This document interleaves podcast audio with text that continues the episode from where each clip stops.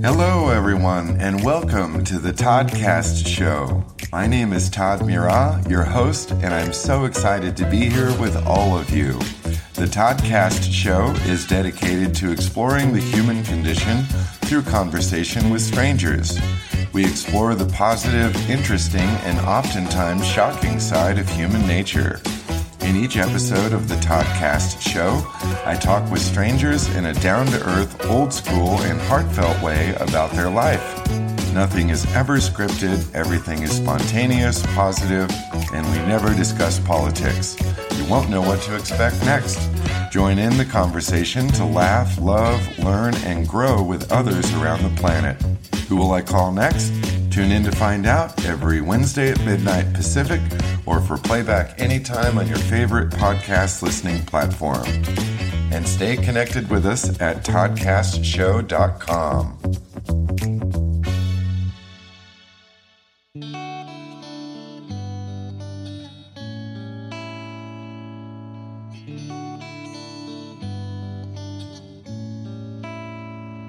Hello and welcome to another episode of the Toddcast Show. Today we're joined by someone special, Joe. How you doing, Joe? Todd, I'm doing awesome, man. I'm looking forward to sitting here and having a conversation with you. Right on, man. Let me let me grab my drink.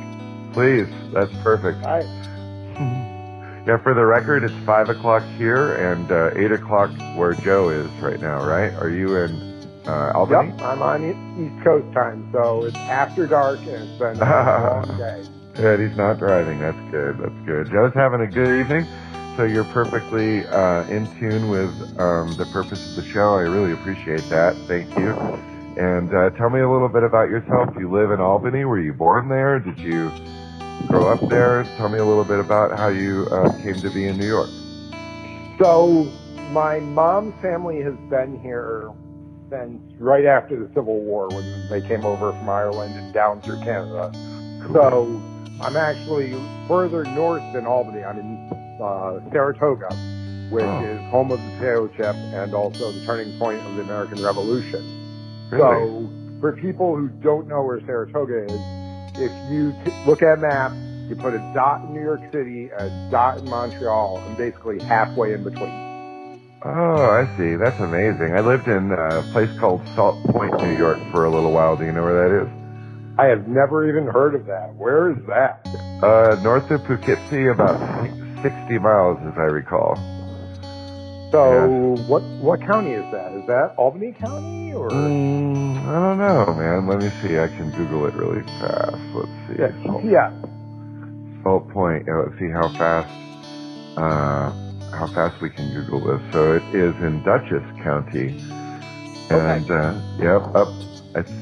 I want to say south of Kingston and north of New Pates or Paltz or whatever that is. New but I, Yep. I don't. I don't know the area at all. down in that area yesterday, coming back from the family cabin out in the middle of nowhere. Oh, really? That sounds Yep. amazing. So, um, lots of time in nature. Do you um, spend a lot of time out of the city, or are you in the city? I avoid the city with everything in my being. Uh, The only reason, in my opinion, to go to New York City is to go watch Yankees game. oh, very cool. So you're a sports fan. Big diehard Yankees fan. In fact, I went to the opening day at the new Yankee Stadium, and it's the only Yankees game I've ever attended that I've seen them lose.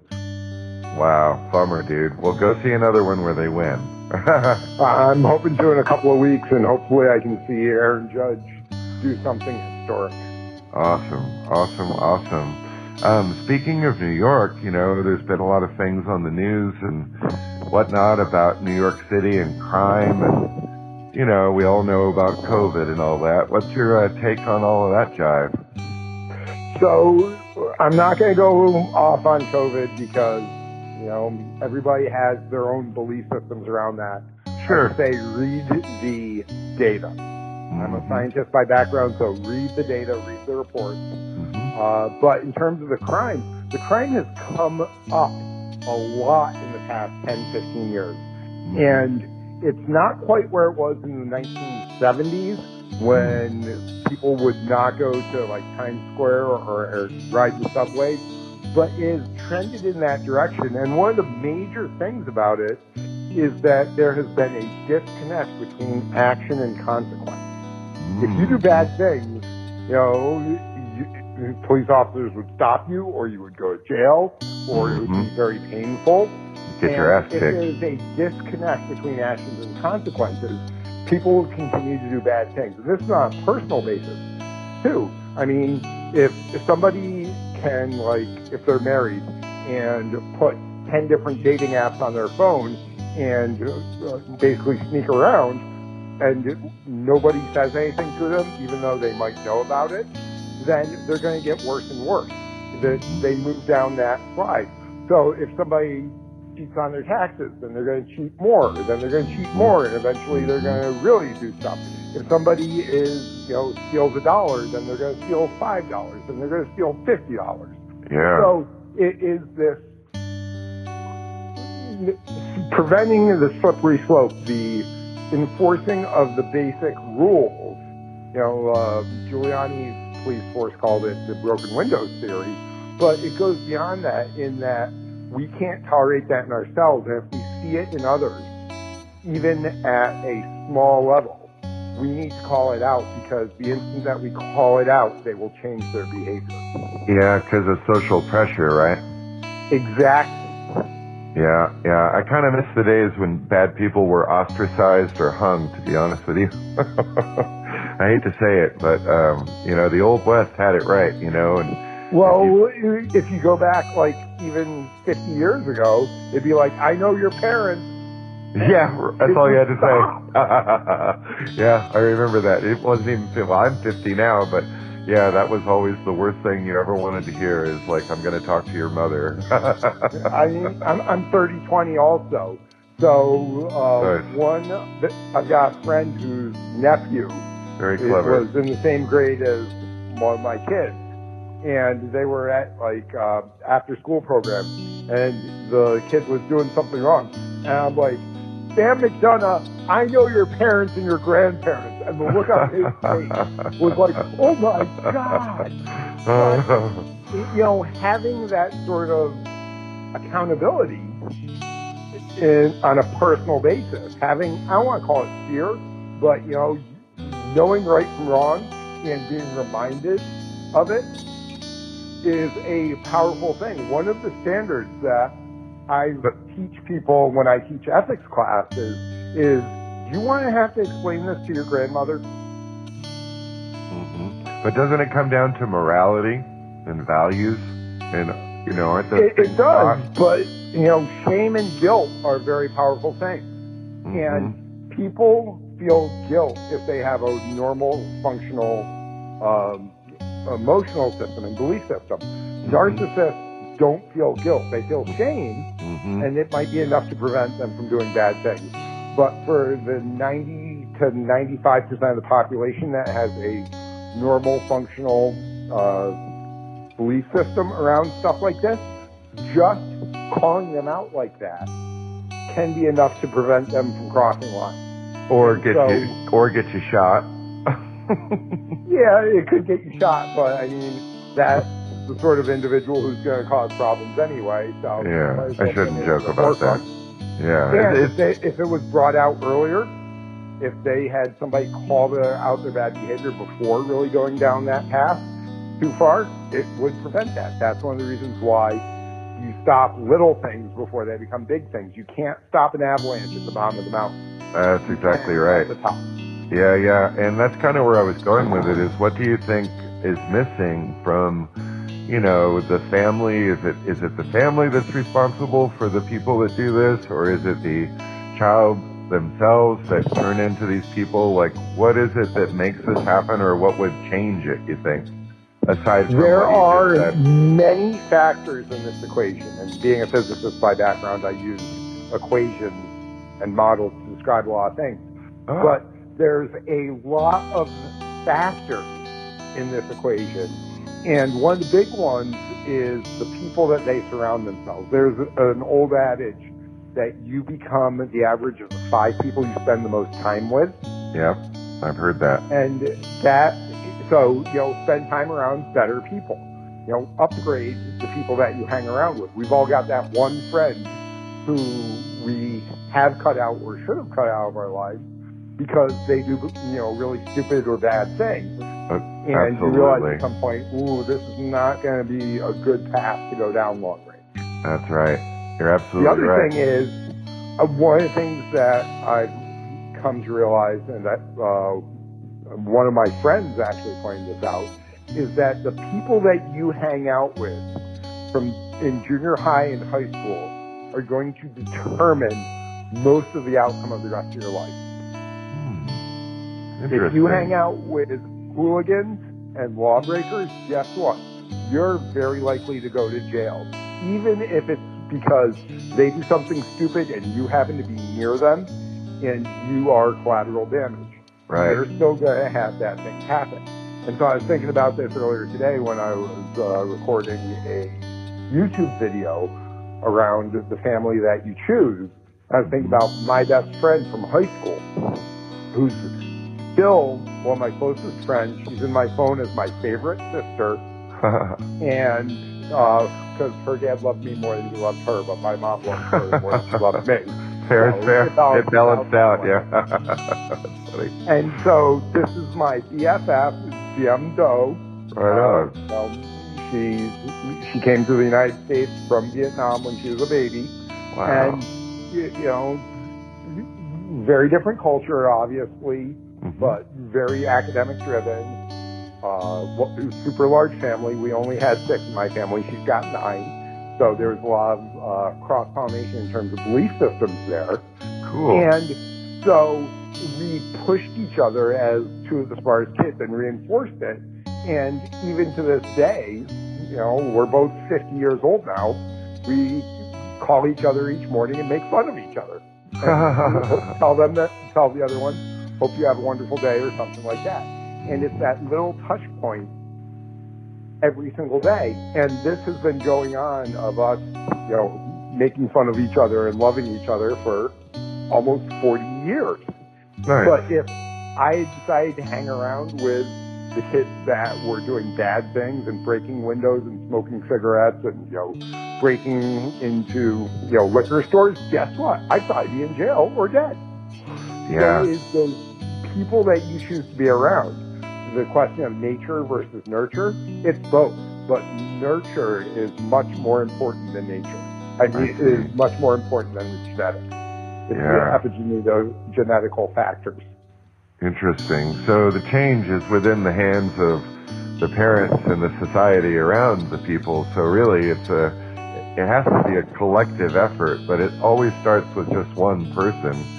And You it, it always comes down to personal responsibility because there's all these studies of identical twins who, you know, one decided to go down the bad path. I mean, I have an Irish twin. My older brother's 11 and a half months older than me. And we're extremely different because we chose different people to be around. Hmm. Fascinating. That's really something. Yeah, the high school thing, you know, you saying that made me think about it. And I went to two different high schools and they were really, really different places. The first one was a wide open, nice place and really kind of fancy almost. And the second one was like, uh, there were gates and guards and gangs and like, it was crazy, man. I mean, I got along just fine with everyone. It's funny that you say that because I always pride, pride myself in being able to get along with everyone. I enjoy different types of people, you know, so I hung out with some of those hooligans and other people, but always the ones that I was closest to were like parents and teachers and older people, you know. Yep. Um, and it gave you a, I don't want to say better path, but it's a path with less landmines and, you know, bandits on it, essentially. Yeah.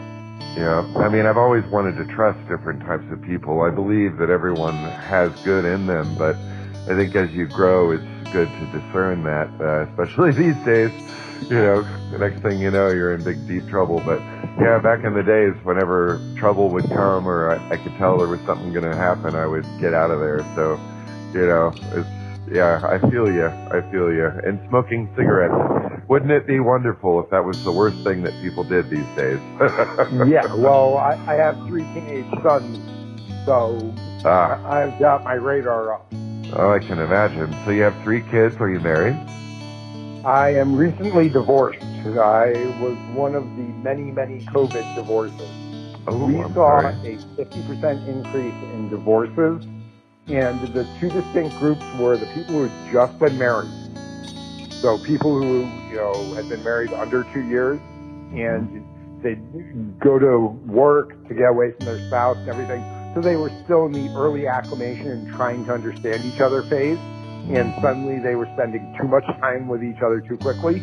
Or hmm. people like me who had been married 20 plus years.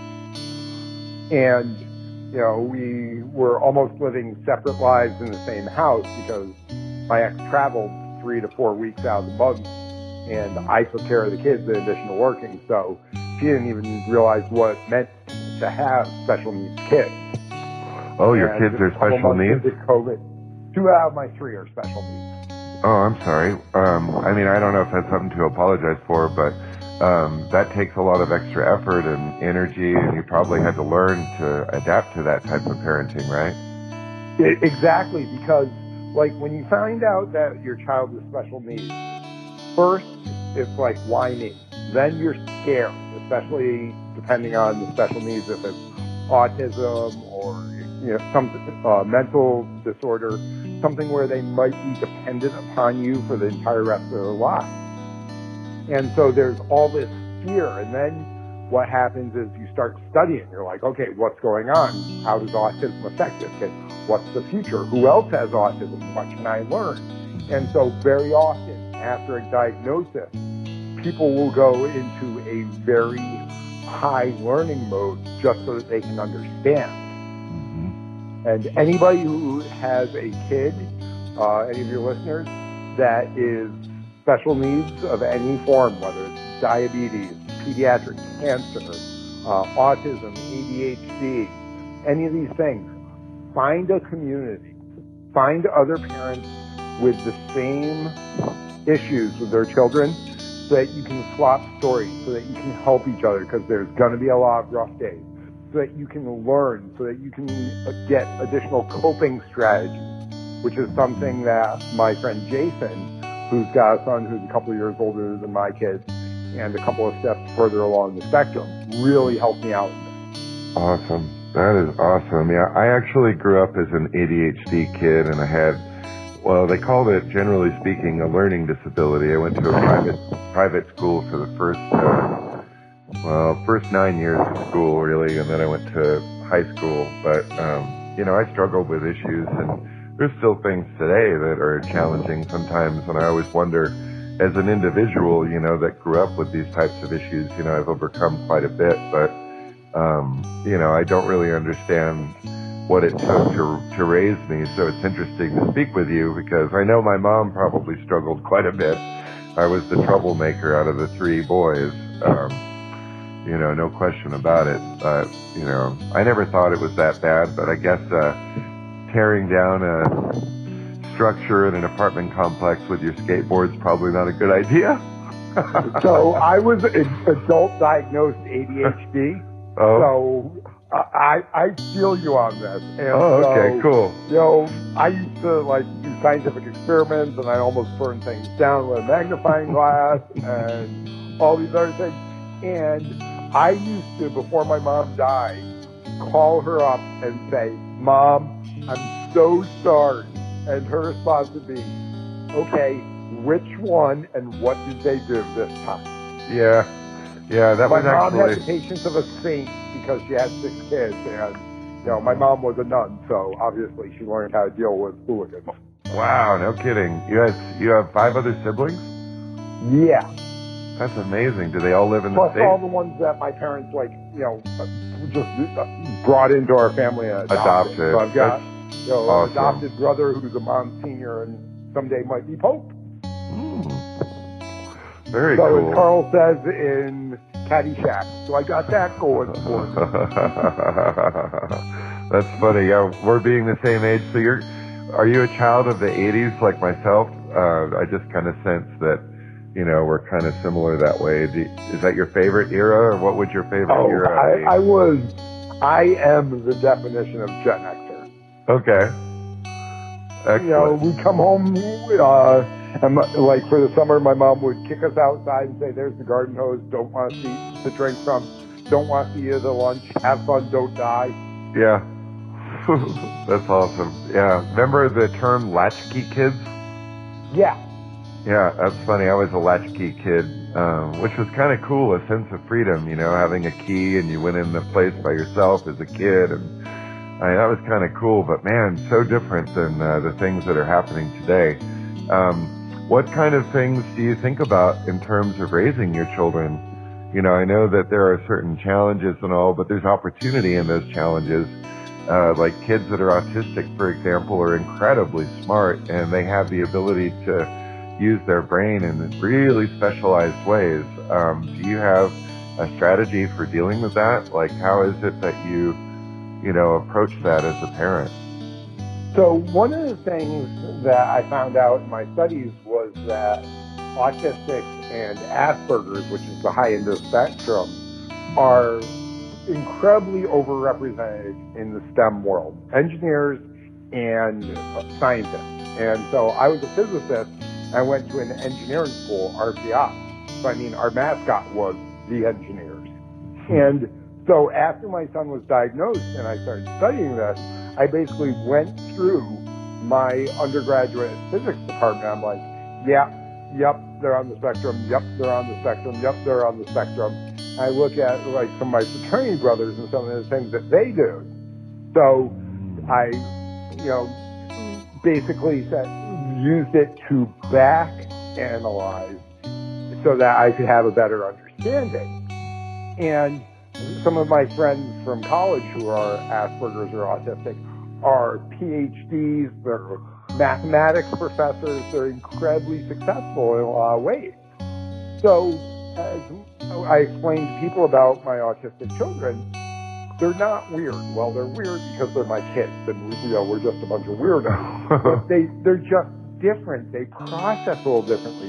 One of the things, the, the reasons why engineers are overrepresented is because people on the spectrum very often, not always, but very often, basically have checklists and flowcharts in their brain. And you can see them going through their checklist of things, which is one of the reasons why my youngest had issues with uh, reading fiction in school because a plot twist would not follow his logical conclusion of A to B to C to D. And so it would ah. freak him out. Interesting. That's interesting. So one of the things that we've done to help him be able to deal with the curveballs of life is that we basically create these flowcharts for situations for him. We call it the what if game. So, okay, we're going to go out to dinner, Colin and you want to go to Panera to get, you know, his, your favorite, the bread bowl of uh, with the soup. Okay, what if this Panera doesn't have the bread bowl? What if they're sold out? Do you want to stay there and have something different, or do you want us to go to the Panera that's 10 minutes down the road? Oh, I want to go to the Panera that's 10 minutes down the road. Mm-hmm. Okay, and so we go to that. If we go to that second one, what if they don't have the bread bowl? Mm-hmm. Are we going to try and go to the third one? That's another five minutes closer to the house, or are we going to stay there and get something different? Oh, we're going to get something different. Mm-hmm. Okay, what's your first choice? It's this. And what's your second choice? What's this? So him mentally mapping this out makes it so there are less surprises. I see. And so, oh, they didn't have the bread bowl. All right, we agreed, we're going. All right, Dad, no problem. Whereas if we hadn't done that in the past, it would be a meltdown. Yeah. Wow. So little things like that can cause great upset in that situation, huh? Yeah, absolutely incredible. And so one of the things that I teach my business owner clients is to play the what if game also. Okay, what if the client says this? How do you respond? Okay, what if the client says this? And so basically building out those decision trees for these grown-ups, these business owners, whether they're financial advisors or tech startups or whatever, allows them to have a greater map of the potential outcomes. So it reduces anxiety. And by spending just a couple of minutes exploring these alternatives, it makes them much more comfortable with the, what the potential outcomes are. Mm-hmm. Yeah, yeah, I understand that. Um, long time ago, I had a client. I built a lot of websites over the years and did some different projects with different people and been involved in music and stuff. But there was this one client, and we wanted to do something before he died, unfortunately. Um, we had uh, a little business that we were set up, and you know, the, for lack of a better name, it was what they don't teach you in school and um, it was exactly what you think it is. And uh, you know, it's really amazing how people go through school their entire lives and still don't learn how to do basic living skills and different things like that. You know what I mean? Um, pretty amazing. But it sounds like you've got uh, something working. Um, do you write or do you have a business? Like, tell me a little bit about what you do. It sounds like you've got a lot of knowledge focused in this area. Do you uh, use that in business? Uh, I, I, use that in business like I use everything. I'm a human Swiss Army knife in a lot of ways. Right um, on. I've got a very eclectic background. I don't say Renaissance man because I can't draw a straight line even with a ruler. Okay. Um, so you know, I studied physics, finance, uh, behavioral economics. I've got a background in martial arts. I was an intel officer. So I've got this vast array of skills, mm-hmm. but they are all around the concept of helping people. Yes. And organizations. So helping them be better, improving communications, improving goal setting, improving discipline, improving communication. And so everything that I do is built around that, whether it is my coaching, whether it's my book, whether it's my public speaking, is all around that theme of helping people unlock their individual and organizational excellence. That's amazing. And um, what motivates you to want to do that? Just the concept of helping people, really, isn't it? Well, going back to my mom, the nun, one of the things that she taught us was that if you're having a bad day, help somebody else. And you'll always feel better. And I've yeah. had lots of bad days in my life. I, even though I'm, you know, a martial arts champion, I run ultra marathons, all this, I was severely, severely asthmatic as a kid. In fact, I was actually legally dead when I was 10 years old. Wow. Flatline, floating out of the body, right, like, you know, the whole nine yards. Oh wow! Did you have an out of body? Did you have a near death experience that you remember? No, it wasn't near death. I was dead dead. Ooh. So I came back.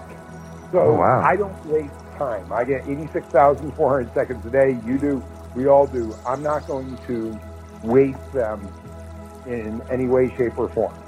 And Excellent. so having that experience drives me in a lot of ways. That's why I, as my friends say, burn the candle at both ends and in the middle with a flamethrower.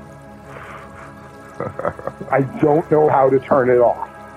I'm basically ramming speed and then I sleep. Wow, dude. Yeah, I can relate to that. When you have a passion, it, it's they say that the thing that you should be doing is the thing that you do for the longest without getting tired. I've heard and, that saying. It seems to be yep. true. And to me, that is helping other people become better. Yeah, very cool. Whether it's, you know, my background as a financial advisor, or teaching physics or teaching martial arts or working with the Cub Scouts or public speaking. These are all around that concept of making others better. And when you become better and when you get this passion and enthusiasm in your own life, even if it's in one area, it carries over into all sorts of other areas.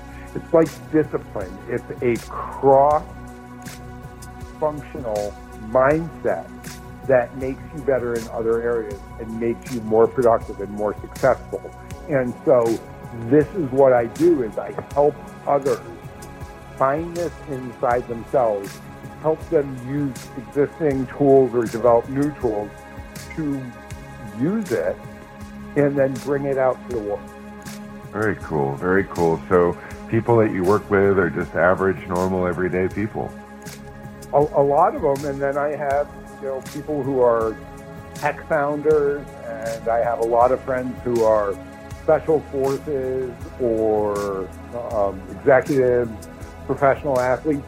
So it crosses the gamut because one of my core beliefs is we can all be better. I mean, take a look at Tom Brady.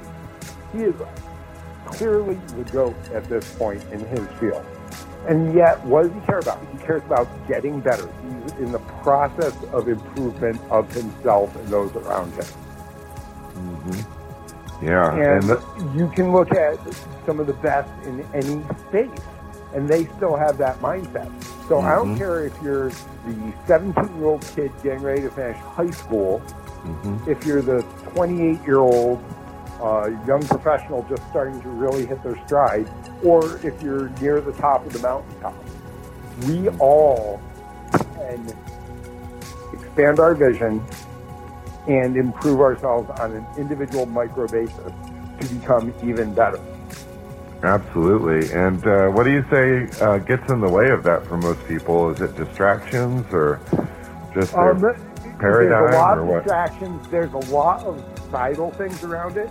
So remember when we were talking earlier about the uh, five closest people to you, or mm-hmm. your, mm-hmm. you know, your friends from high school. The environment that we're in determines a lot of this, and in a lot of ways, people are like crabs. If you're in a group of people and you're trying to improve yourself, almost half the people will try and drag you back down. If you're that crab that's climbing out of the bucket, they pull mm. you back in they pull you back down to their level because they don't want to see somebody succeed that much more. It's okay if you're doing okay, you're a little bit better than them. But when you're doing radically better than them, when you're making changes, when you're getting out of the bucket, they don't like that. Hmm. Interesting. And it's because it calls out something in their nature that they recognize but aren't willing to cop to? Is it kind of like that? Because that sounds exactly. kind of selfish. Exactly. Because here's the thing that sort of success is based on sustained effort. And they could do, be climbing out of that bucket too, but they're not. And so they become jealous, they become envious because they are unwilling to make the little sacrifices over an extended period to become that much better. Mm-hmm. It's not going out and you know running a marathon one day. It's doing the couple of miles every single morning. It's mm-hmm. not, you know, taking a magic pill. It's eating better every single day for four months where your weight loss happens. Yeah. It's yeah. not, you know, plugging in like Matrix and all of a sudden you know Kung Fu. it's going to the training hall every single day for years Muscle and memory. sacrificing to get there. Mm-hmm. And so people see the success and they become jealous of that without realizing the sacrifice along the way. Yeah, absolutely. It's the uh, get rich quick mentality, right? Instant gratification.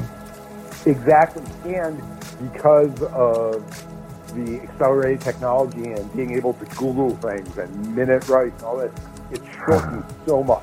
The mm. instant gratification, the short attention spans, the I need it now mm-hmm. mindset mm-hmm. is part of the reason why there's that jealousy factor of those who are willing to take the time and make the sacrifices.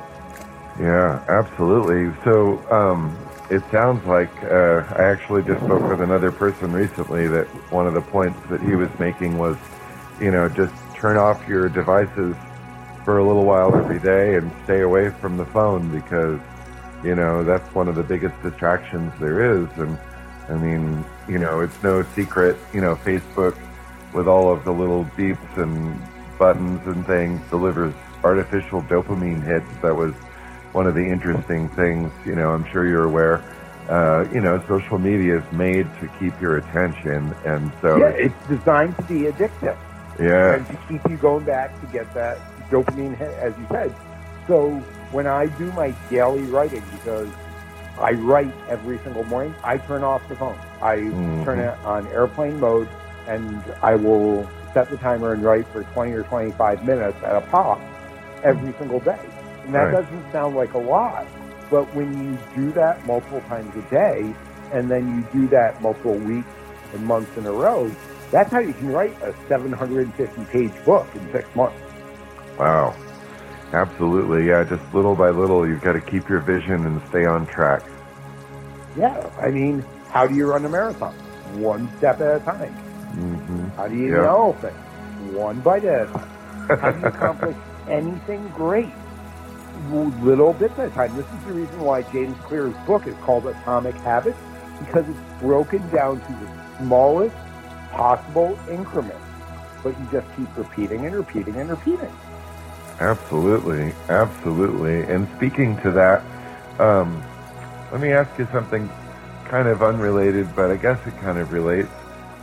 How do you, um, how do you feel connected to people? Like, for you personally, what makes you feel connected to people in general? One of the things is I've got a really high curiosity factor. So everybody fascinates me in some way. There's always something interesting within somebody. And we just need to try and find it. And so I ask a ton of questions, maybe too many questions. Hmm. and I just really want to understand what what makes people tick, what makes them excited. Yeah. So, for example, I don't ask people how you doing. You know, I don't. It's not like Joey from Friends. How you doing? You know, I ask people, what are you reading? What are you learning? What are you becoming? Because those are more fundamental questions. Because how you doing? Everyone's going to say, okay. No one really cares. That's all surface BS. I want to Mhm. get into what is, you know, getting them motivated. What are they becoming? What excites them? And Mhm. if you can find out what excites somebody, what their passion is, then you're going to find the real person. And you're going to be able to have a true, much deeper discussion. Definitely. Yeah, and those things are really valuable. I, I always value those spontaneous interactions when they occur. It can happen at the grocery store, you know, or standing in line for gas. You know, it's that simple. and when I was, uh, when I had a layover on my last trip last week, you know, I met this woman who was on my next plane, which got delayed by two and a half hours also.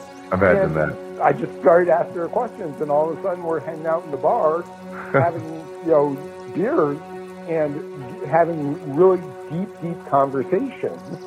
And we're now connected on LinkedIn, and we're communicating every couple of days. I'm helping her out with some stuff that she's got going on with work. You know, so it's because we ask real questions instead of, oh, gee, plane's delayed, must be weather, sort of surface conversation. Yeah, yeah, and that's good. That curiosity factor is huge. I, I feel the same way.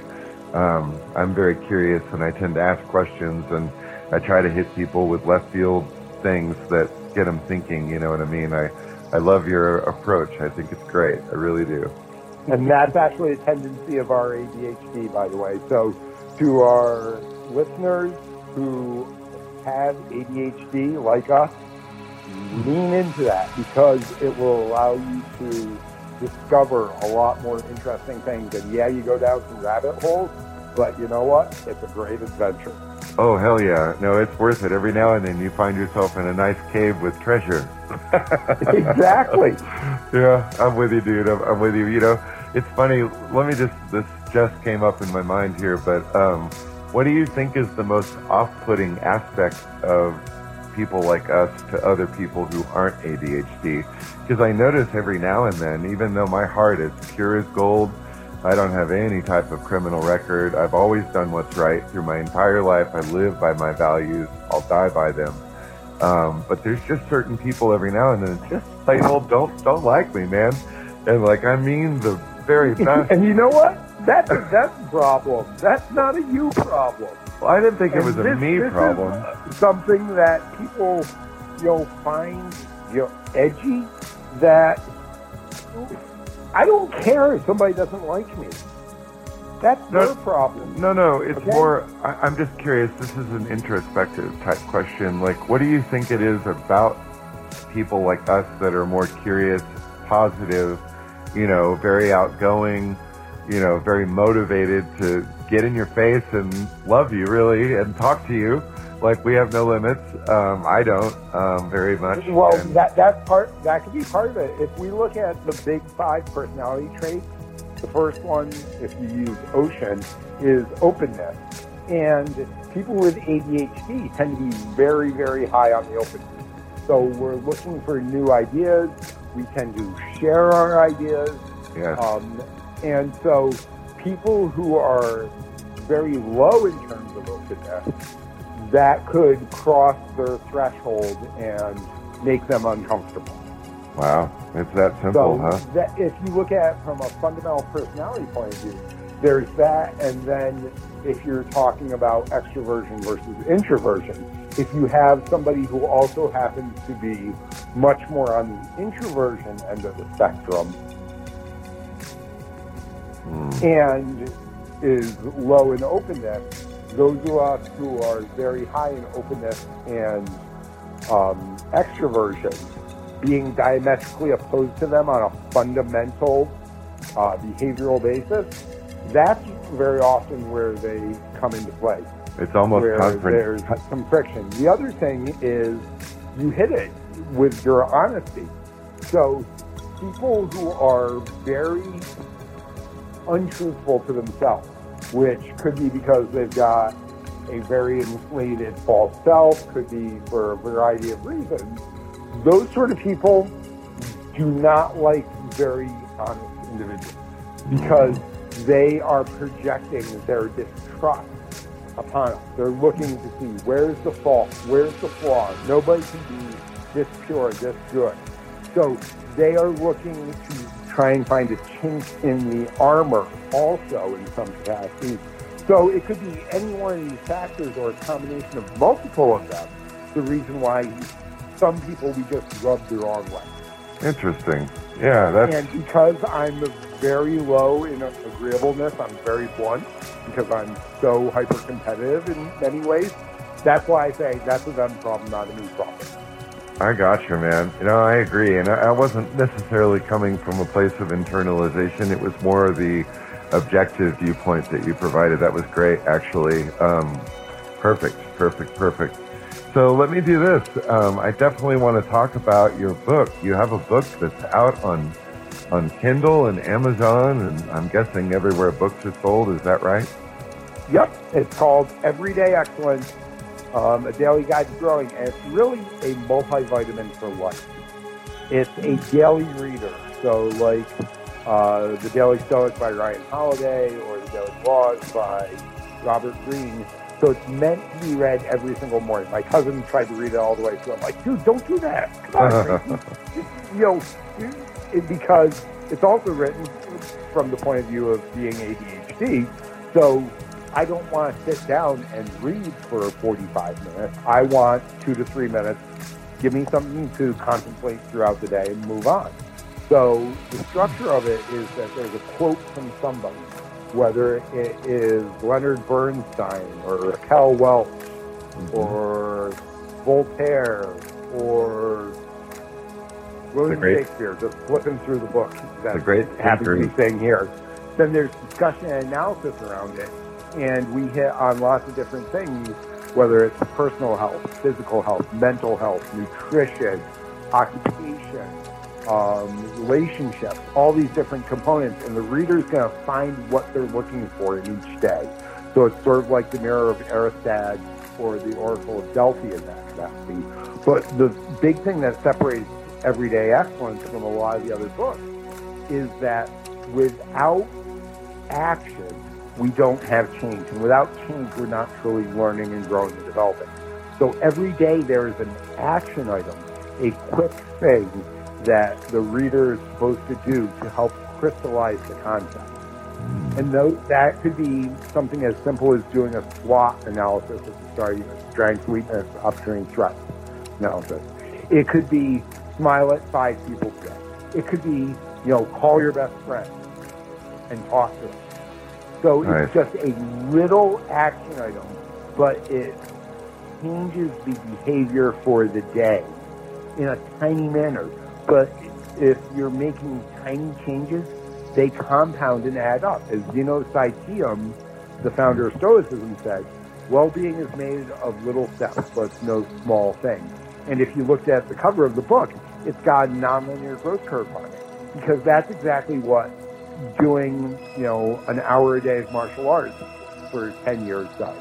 Or a couple of minutes of working on your, um, you know, your public speaking ability or practicing an instrument or investing a couple minutes every single day with that important person and just spending time on the relationship on a regular basis, over time you end up seeing these huge results Mm-hmm. because of the little things.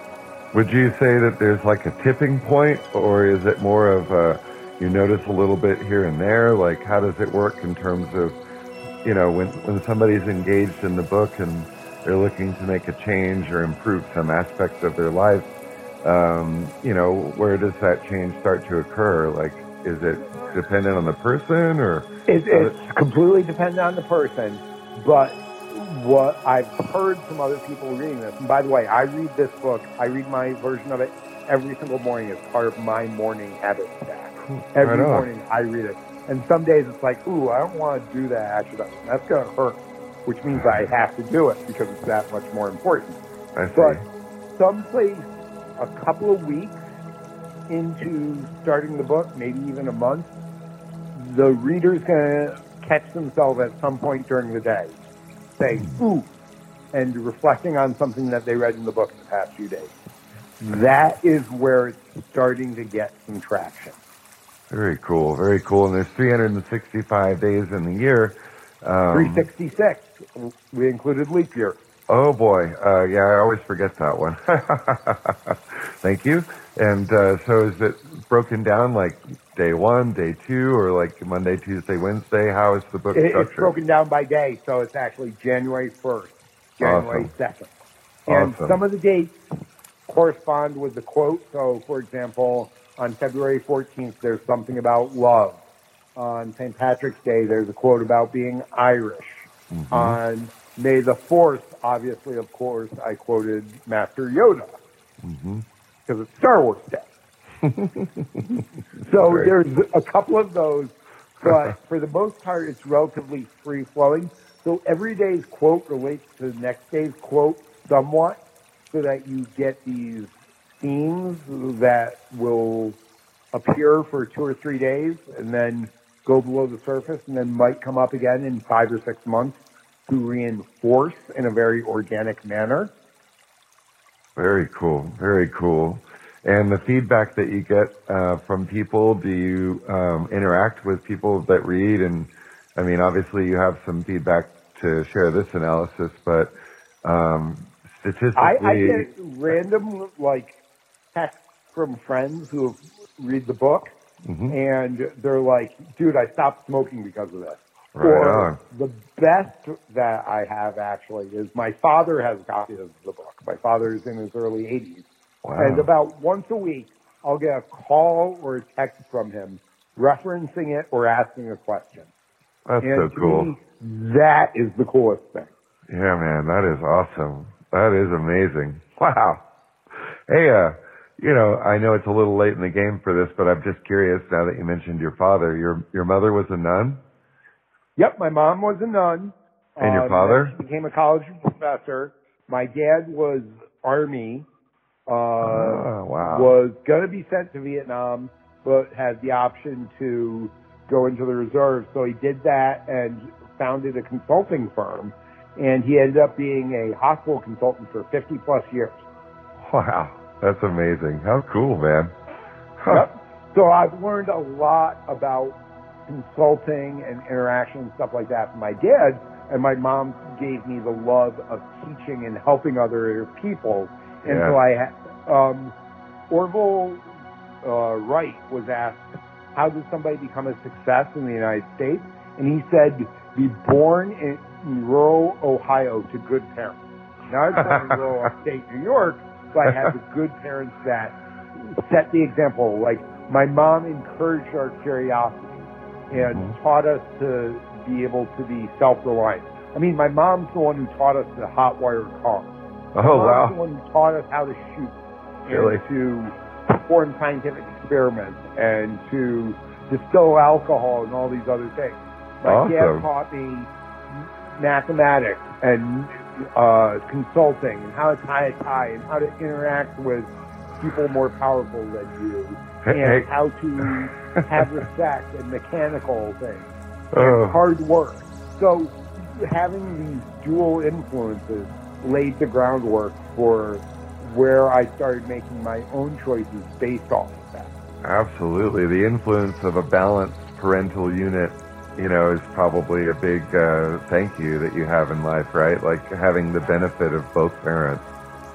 Yeah, and so that is part of my obligation is to help pay that forward.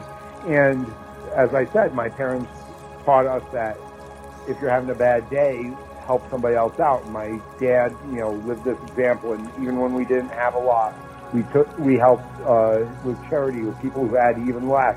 Yeah. And so I'm a, a scout and Boy Scout leader uh, based on w- what my parents taught me because for some of these kids, they don't have a good father figure. They don't have a strong male figure. They don't have somebody who's going to encourage their nerdy behavior or want them to uh, try new things and all this. And so I've got kids who were scouts under me 10 years ago who are coming back and thanking me today because they had a good influence. And so it is those little things like that which literally mean the world. That's so cool, man. Yeah, I remember being a Boy Scout, and our scout leader was really good too. Um, so, just really quick, um, because I can't let this go. so, let me get this straight. You were making moonshine with your mom, the nun? Well, we weren't making moonshine because we weren't um, necessarily distilling it down, but she taught us to ferment. You know, Oh, wow. basic biological process. So we made wine. And Okay. She also taught us fermentation, so I learned how to um, distill and all that sort of stuff. Then when I went to college, actually, one of my fraternity brothers used to take the leftover alcohol and gross stuff after parties and distill it down. And this guy actually from there owns a major high-end uh, distillery in Vermont Wow. because of that sort of stuff. So these are little things that you don't know where it could potentially take you. You know, That's for sure. so- if somebody's parent like introduces them to music, okay, the first album I ever owned was Jimi Hendrix "Are You Experienced" because I stole it from my mom. Really? So if my mom had not been interested in Jimi Hendrix and Black Sabbath and all this other stuff, again, a little unusual for a nun, then I'd never have this love for heavy metal music. She's Wow, also dude. the one who introduced me to the Clancy brothers, and that's the reason why I love Yeah. Irish folk. Yeah, man. So these weird influences come from these tiny openings that are presented to us. That's so cool. My first album, um, you just made me think of it, of course. I mean, how can you not? Uh, my first album was The Clash Combat Rock, and I still have it, actually. Great album. Great yeah, album. dude. Wasn't it, though? I mean, I sat and listened to it over and over, and then the next one I bought was Donald Fagen, The Nightfly, dude. That was like, oh my gosh, when I discovered Donald Fagen. Do you know him? I, I don't. I'm going to go look them up now. Oh. I'm learning from this. You, you're you're gonna know. Oh, dude, you're gonna love it. Yeah, Donald Fagen is great. He's got a lot of hits. You probably heard it on the radio. I just didn't know it was him. But very distinguishable voice, very distinguishable music, and you'll you'll really enjoy Donald Fagen. I know you will, man. Like for sure, I can tell.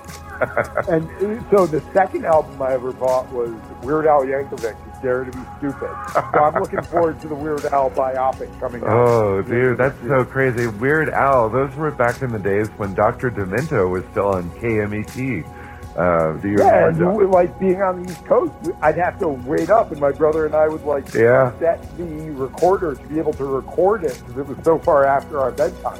Yes, yes, yes. I was on the West Coast and it was still past my bedtime, but we listened to it anyway. Dr. Demento, man. Do you remember a guy named Wally George? No. Ever heard ever heard that name? That was the original Jerry Springer. I mean, we're really going off track here, which is great. It's kind of fun, but um, Wally George is an interesting guy to look up too. He was the very first, as I understand it, controversial talk show host, and he did these these live things where he'd have guests come that he was totally opposed to. Like he's Mr. Conservative and he would have like crazy back then the crazy Democrat, you know, which was a lot milder than today's. But we're not going to talk about politics. Um, and he would have these people on the show, and like his thing, it was called Hot Seat, and it was a hot seat, man, and it was always like just fiery arguments and tables would get thrown and like i mean you really have to see it to believe that that was happening in the 80s Uh, but yeah, good times, man. Yeah. Hey, do you think society is going to get to a place that we're all going to be happy with?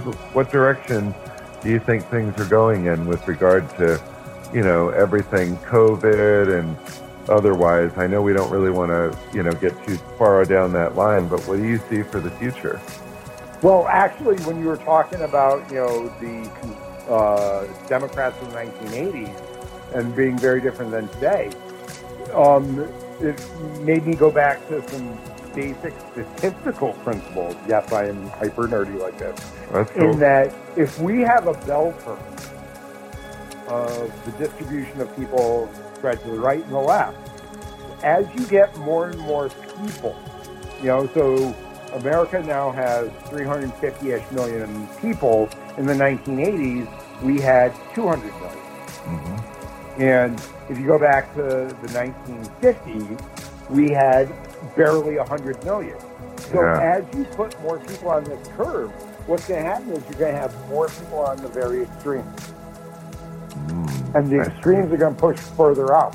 And Yeah. part of the way that our political system works in a two-party system is that basically you have people running in their district to get the nomination.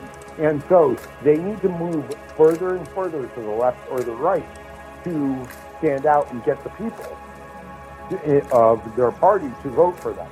And then they get into the general election and they're so far out there that it it's very difficult for them to agree on anything with the person from the opposing party. So you have this polarization that is one partially fed by the two-party system, and two can uh, further reinforced simply by the growing number of individuals. Because if you have a thousand people, you'll have one idiot and one genius. If you have a hundred thousand people, you're going to have ten idiots, or you know, a hundred idiots and a hundred geniuses, and you're going to have a handful of those idiots be really, really stupid and do something so incomprehensibly dumb that we now have to bubble wrap everybody Right. because the lowest denominator is influencing things. And you'll also have these people on the absolute highest end who are being the innovators and change agents and creating new technology and all that. So you're going to have further and further acceleration as you have more and more people because you have the same number of good ideas per person, but you have so many more people and you're getting further and further outliers. Yeah. So yeah. the combination of a, you know, X versus Y, the tyranny of the or, versus having the potential of the and, or a four-party system or whatever, having two axes as opposed to a single one that we're trying to be pigeonholed in, and the sheer number of people. And then when you throw the vast amounts of money that are out in, in play, I'm a diehard capitalist. We don't have capitalism. We have corporate system. Mhm. Okay, we have corporations with more money than God, who legally, because of the Supreme Court, are considered to be people who are able to influence these decisions and basically be able to buy power. Mhm. So Oh, I- put up I get that. for new Yeah. individuals, and so there's not the turnover and the destruction within the corporations that there was, and you know you combine that with the fact that you have people being in Congress for 50 plus years, and Yep. they're basically you know their wealth comes from the way of the political system being structured as is, you've got all these different things. So yeah, yeah, yeah, yeah. The way to fix the country, one, you know, reduce the amount of money that's being able to be in politics. Two, reduce the amount of time people are allowed to play in politics. Three, uh, encourage more questioning of everything because too many people are buying into, oh, well, you know, my blue friends say this, my red mm-hmm. people say this, or what have you. And we need more purple people. Mm-hmm. Yeah, the division of it all is probably the biggest thing. So overall, the future is in the hands of the politics, unfortunately, and that's in the hands of the people. Right, but unfortunately, the vast majority of people are so fed up with it, or don't care, or are distracted by TikTok or football or beer or whatever, that they don't actively get involved. Because people are lazy. I mean, it's the way the brain. The brain uses 20% of the energy of the body, even though it's only 5% of the mass. And so we look for shortcuts. And so those empowered give us the easy explanations and the shortcuts and all that and we just become lazy, and it leads to a continual, you know, decline in the system. So we need basically a kick in the pants and a shot of people getting involved and asking questions and being willing to sacrifice a little bit of energy, a little bit of time, a little bit of comfort to do the better thing. For something of the greater good, the greater good of the people. Yep. And yeah. I've got to say, comfort kills because we have evolved because of technology to the point where light is almost free. Energy is very inexpensive by historical comparison. Calories are dirt cheap overall. Hmm. and so it's made us live a life of ease. And so we don't want to disrupt that. That's right. And yeah, so the natural. Easily distracted by the 10,000 channels on TV and the 500 billion YouTube channels and all that sort of stuff, as opposed to taking the opportunity to tap into that and using it for self-betterment. But that's difficult. That's hard. People don't like doing hard things. It's just human nature.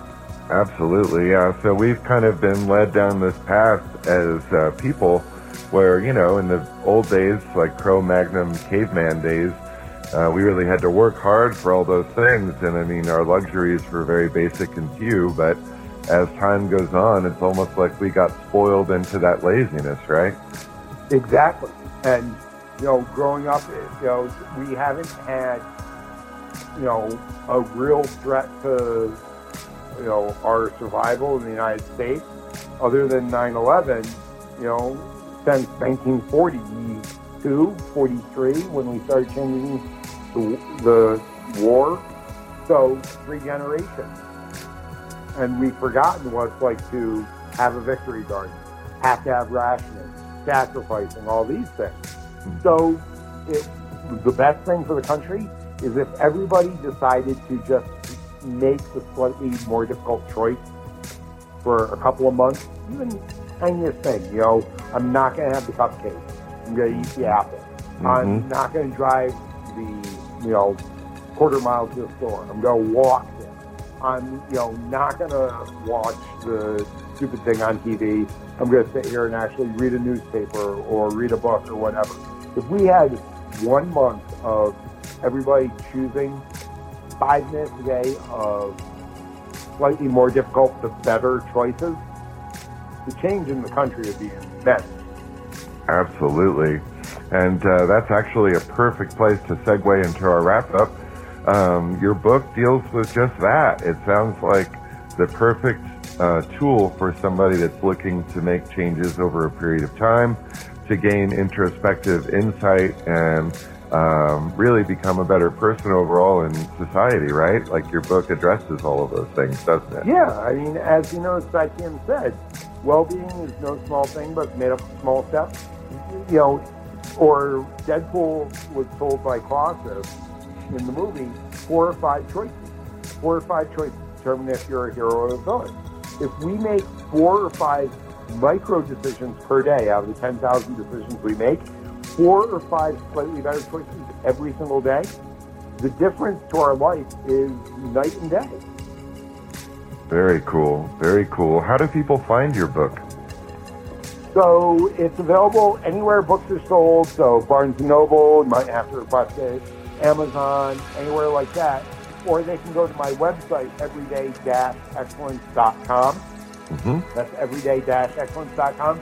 And I would actually recommend they go to the website because there's a lot of other resources there. There's a daily blog post that I put up.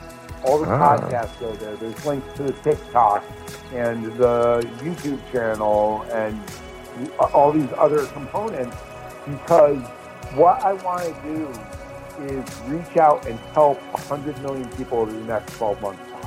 So I Oh. don't care if it's just listening to podcasts like this and they get a little insight, reading articles that I write for the various magazines, you know, listening to me on a radio program, going to the blog and just reading things like that.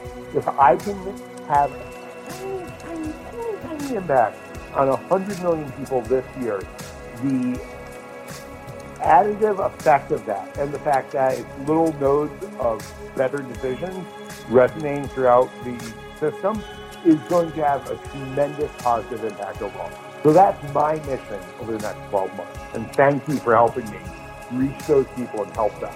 Very cool. Yeah, man, that sounds amazing. So, little by little, we're going to hopefully help change the world if they'll just, if the people will just jump in there, sacrifice a little bit of their enjoyment, entertainment, instant gratification to do something meaningful. That's really all that you're asking for Yeah, each, and, and each I'm day. not asking for huge amounts. Just, you know, allocate one to two minutes per day.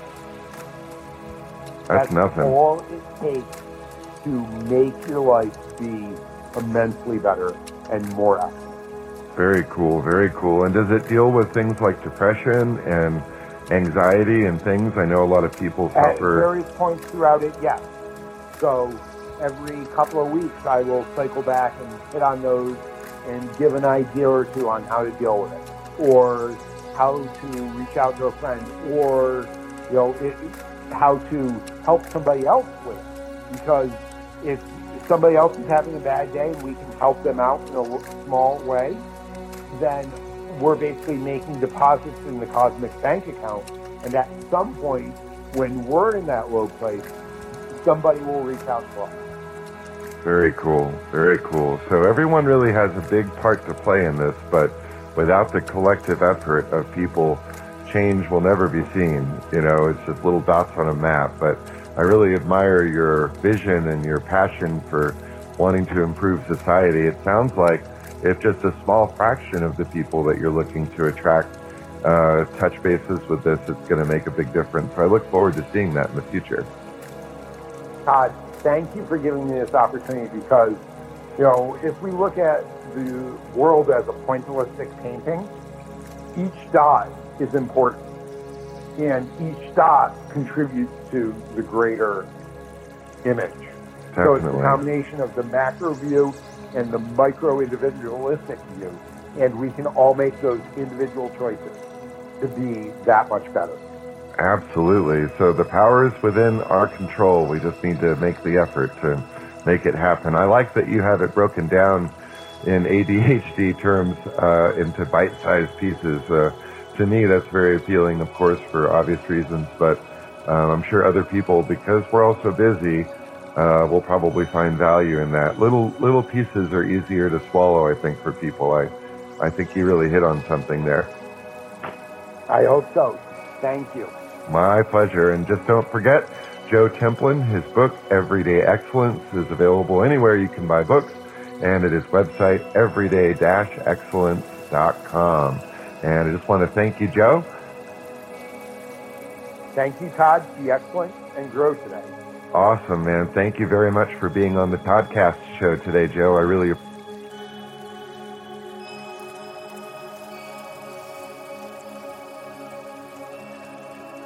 appreciate you sharing.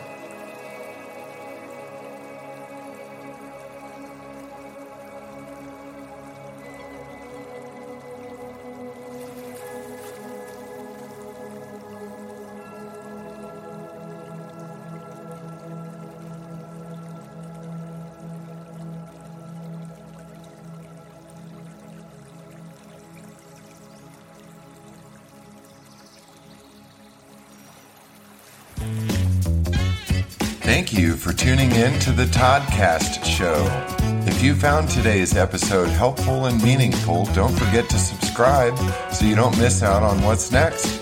Remember that the Toddcast Show is all about community and connection, so follow the podcast on your preferred social platform to keep updated on everything I've got in store. Also, check out toddcastshow.com to find out more and stay connected with me, Todd Mira. Be sure to tell your friends and family about the Toddcast Show so the podcast family can continue to grow and share on an international level. See you over on the next episode.